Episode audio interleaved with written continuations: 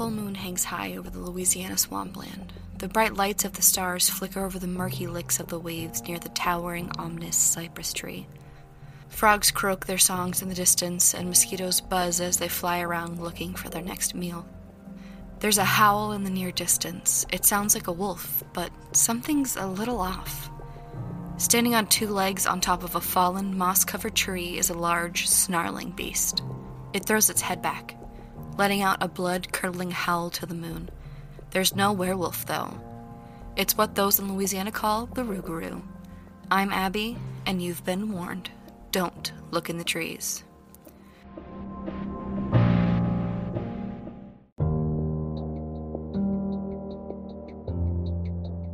Hello, my fine Force friends, it's Abby. Today, by request from listeners Kiara and Venti, we'll be learning more about the Rougarou, Louisiana's legendary werewolf like monster.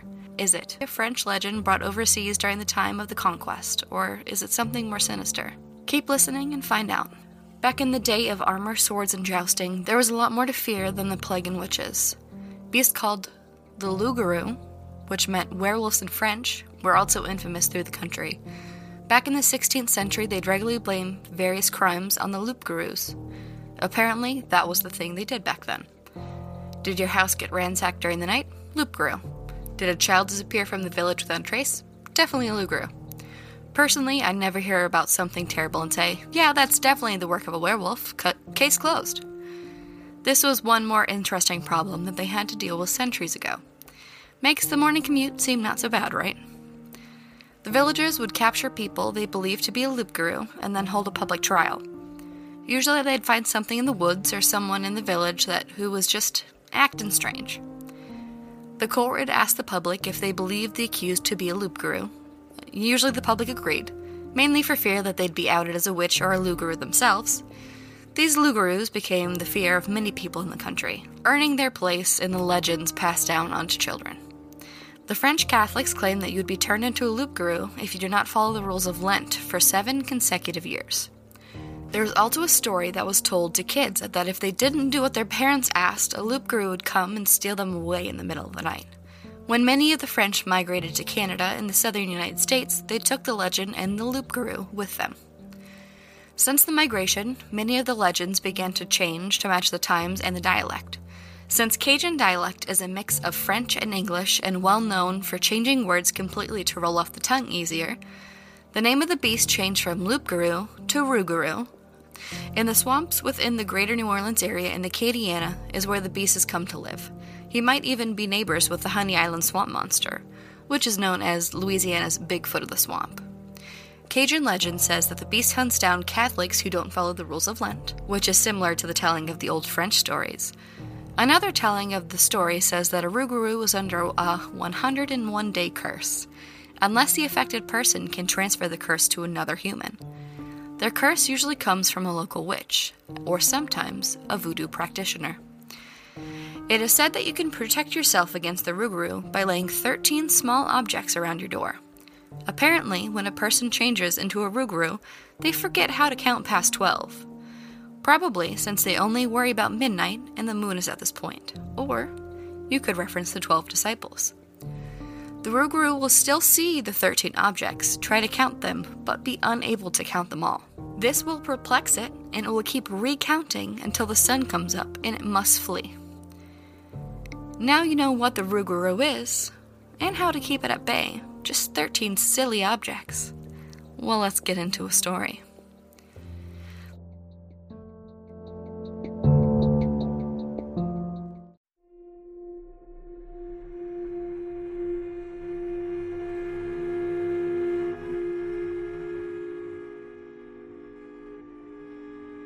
Story I found from Reddit user creeping underscore dread. My grandmother's farm was located on 15 acres land north of Hayden, Alabama. It was several hours from our home, and we would make the drive there a handful times a year, mostly in the summer. I can remember the anticipation I would feel as we drove up the long driveway to find a modest house, which my grandfather Elmer had built with his bare hands. Perched atop the hill, picture it now, I can see the rusted tin roof, the weathered porch, and the dilapidated barn that stood out back. As a child, none of that mattered to us, obviously. We spent our days roaming the rolling countryside, swimming in a nearby creek, and playing in the old oak that grew alongside the house, whose branches were so large they scraped the ground. The fields surrounding the farmhouse were no longer fertile, providing ample space for us to properly conduct the adventures we concocted in our minds. And we were surrounded by dense forests of the Alabama countryside. I always cherished the time I spent with my grandmother. When we were inside, she was always singing to us, telling us stories about when she was a girl, teaching us how to make things out of sticks and string, passed down the type of random wisdom that only a grandmother can. Unfortunately, I never knew my grandfather. My grandmother said he died in a hunting accident when I was very young. I heard so much about him from her and my parents. However, I felt like I knew him. He was a large man, strong as an ox, my grandmother would say, who would farm the fields from sunup to sundown without so much as a whisper of a complaint. My grandmother and her family were of Cajun descent and had met my grandmother at school in Louisiana and the two had moved out onto this land, left to them by Elmer's uncle, to start their life together. My mother had been born in this very farmhouse. I respected my grandmother more than any other person on the earth.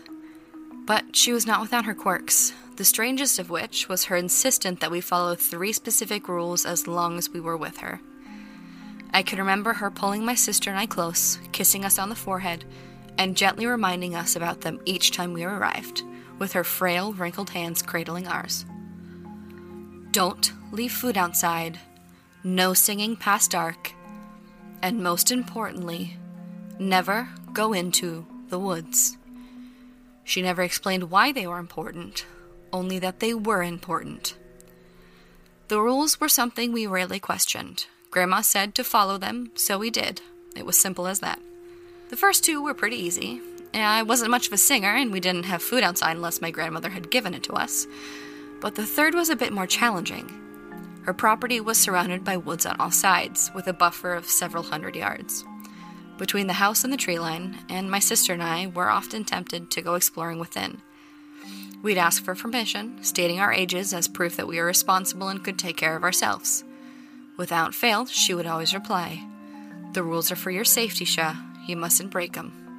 Shah is a Cajun word that means dear. For the sake of clarity, I'm translating it for the rest of her Cajun speak into regular English for this account. I can remember one evening when my sister was only three or four years old, she accidentally left some food outside. We had been eating a bologna sandwich on the back steps. I remember we both like our smashed down and cut into little squares. Oh, the best. Sorry. Having finished mine, I had gone inside to get something to drink, and she had followed me, leaving her plate behind. Later that night, we were all in front of the fireplace, curled up in Grandma's lap under one of her large quilts, telling stories and laughing when we heard something scratching at the back door. Immediately, I felt her body tense underneath me. She shot a glance over to my father, who was sitting on the floor. He tried to keep his face blank, but I could see worrying creeping through. What is that, Grandma? I asked, Probably just a raccoon, my father said, starting to sand. Sha, let me, Grandma said. My father picked us up from her lap, gently placing us on the floor as she made her way to the back of the house. A few minutes later, she walked back into the den and sat back down. She was holding my sister's empty plate from earlier. When my sister saw the plate, she looked at my grandmother's face and she burst into tears.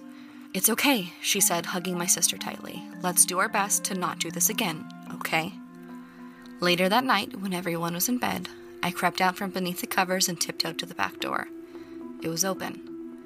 I didn't think the house had had air conditioning, but the doors were left open and the screen door was closed to keep the bugs out. I was old enough to be curious about what had happened earlier, and young enough not to be scared to what I might find.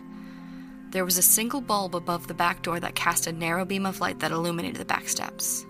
On the top two steps, bathed in an eerie light of the dim bulb, were dozens of long black hairs.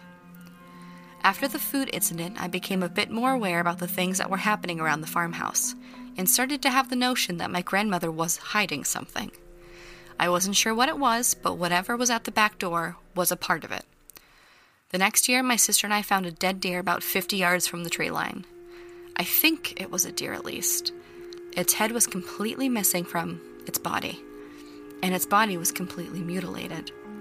Even at my young age, I knew no other animal had done that. When I told my grandmother about it, rather than being shocked, she acted as if that was just commonplace, saying to stay away from it and my father would take it somewhere. The next year, there was one night where we were all awoken by something banging around in the barn. In the morning, we went out to investigate, and it was clear that someone had vandalized it. One of the barn doors was completely ripped off, and everything inside was torn apart, like someone was looking for something. Grandma said it must have been thieves looking for iron to scrap, but what thief would go looking for iron in a barn in the middle of nowhere? Later that same trip, I was playing on the old oak. I noticed that my sister had strayed rather close to the tree line. The next thing I knew, I saw my father sprinting across the fields towards her. When he reached her, he grabbed her, threw her over his shoulder, and sprinted back towards the farmhouse. He had scared the shit out of her. So I guess that's why she was crying hysterically. But my father never would say why he had to get her away from there so quickly. There were other incidents like that over the years, but what they meant, in some, I had never figured out. The last time I visited my grandmother's farm was the summer I turned 16. That was the summer my grandmother finally told me about the secret she had been keeping for so long. At 16, as most kids are, I was pretty defiant. I still had a great respect for my grandmother, don't get me wrong, but I was growing a bit tired of the seemingly arbitrary nature of her rules, especially the third one. Never go into the woods? What was I, five? By that time, I had basically run out of things to do at the farm, and I wanted desperately to explore the woods I had been barred from entering for so long. So one day, I did. It was an exceptionally hot July day, and I decided to follow the little creek that wound its way through the corner of her property and into the woods. The foliage was dense and unforgiving, blocking out so much of the sun and providing a much needed respite from the heat. I kicked my shoes off and began walking along the creek's sandy bank, losing myself in the hum of the water as it rushed around various sticks and stones and the chatter of the birds and insects around me.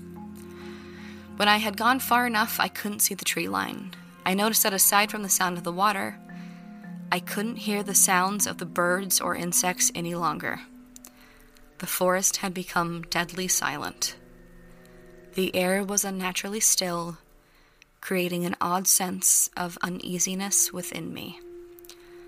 Never forgetting my grandmother's warnings and believing I had somehow worn out my welcome, I hastily turned back to head to the farmhouse.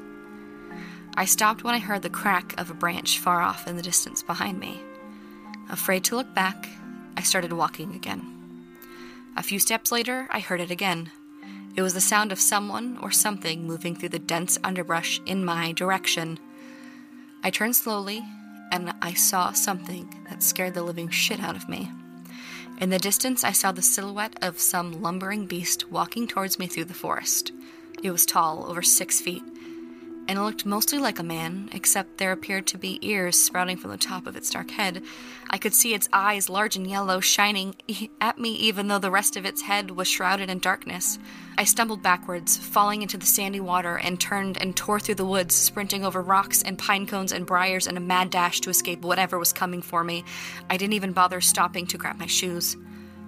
When I made it back to the farmhouse, I slammed the outer door and locked it shut, then ran inside to find my grandmother. I found her sitting at the kitchen preparing some beans for dinner. I was a mess. I was covered in sweat, wet and sandy, and I'm sure my eyes told my terror. When she looked up at me, she could tell immediately that something had happened. Were you in the woods? was all she asked.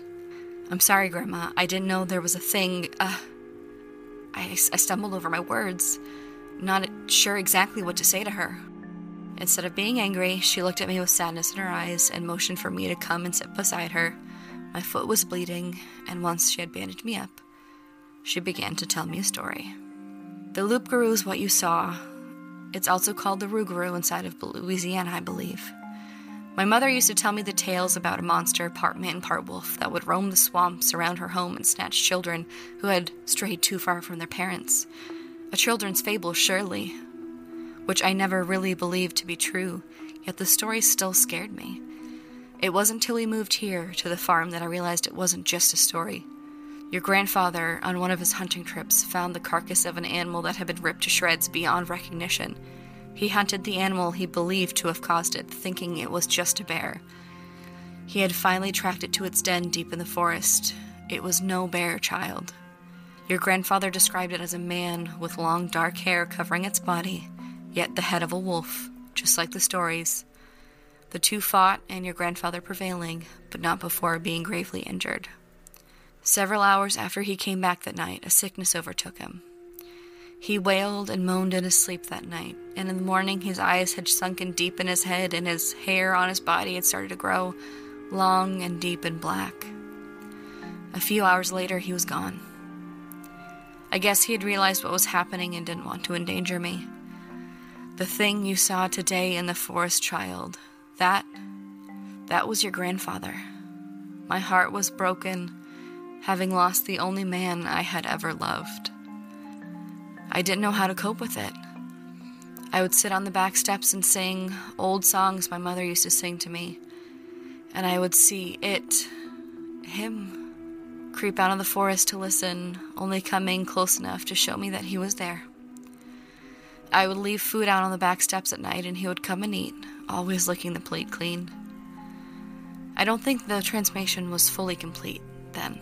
Your grandfather was still in there, inside somehow. I hoped he could somehow come back from whatever he had become. Then I started to hear howling and find dead animals, and that's when I knew your grandfather was gone. The rules now, as you can see, are meant to protect you, child. He is drawn to the food and to the singing, still remembering how I comforted him during those early days. And anything that goes into the woods doesn't come out alive. I am thankful you're here. This must be your last trip here, child. Now that he has seen you up close, he will have a taste for your blood. And he won't stop until he drains every last bit from your body. Your grandfather has several guns here, but I dare not use them, and I caution you to heed this warning. I see the look in your eyes.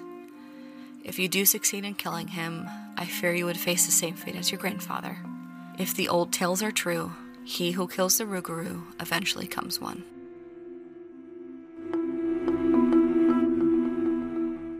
Hey guys, it's Nick. I'm Abby's husband, and I usually write the episodes and edit them. And I noticed something in this episode that you guys didn't hear during the story, and you're going to want to take a listen to it. It's the climax of the story, kind of close to the end. Um, and listen to what happens to Abby here. Now that he has seen you up close, he will have a taste for your blood, and he won't stop until he drains every last bit from your body. Your grandfather has several guns here, but I dare not use them. I caution you to heed.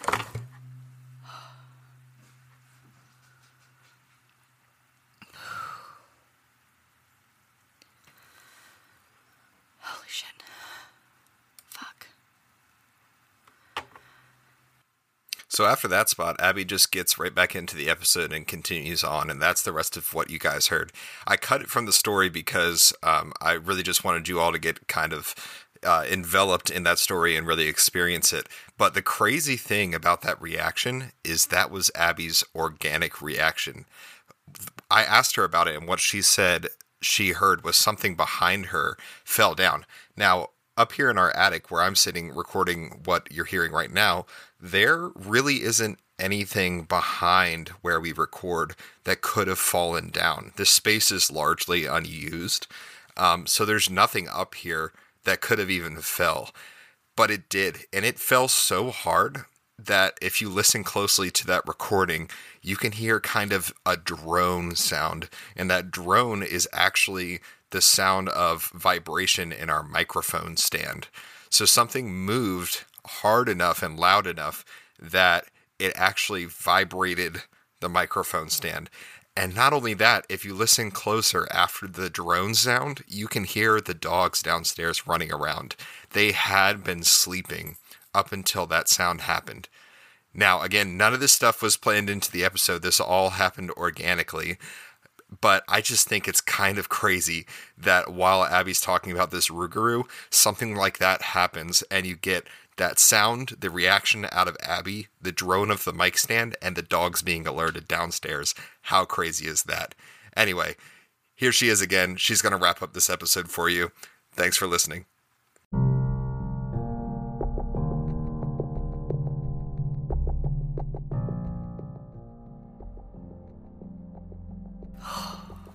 Y'all.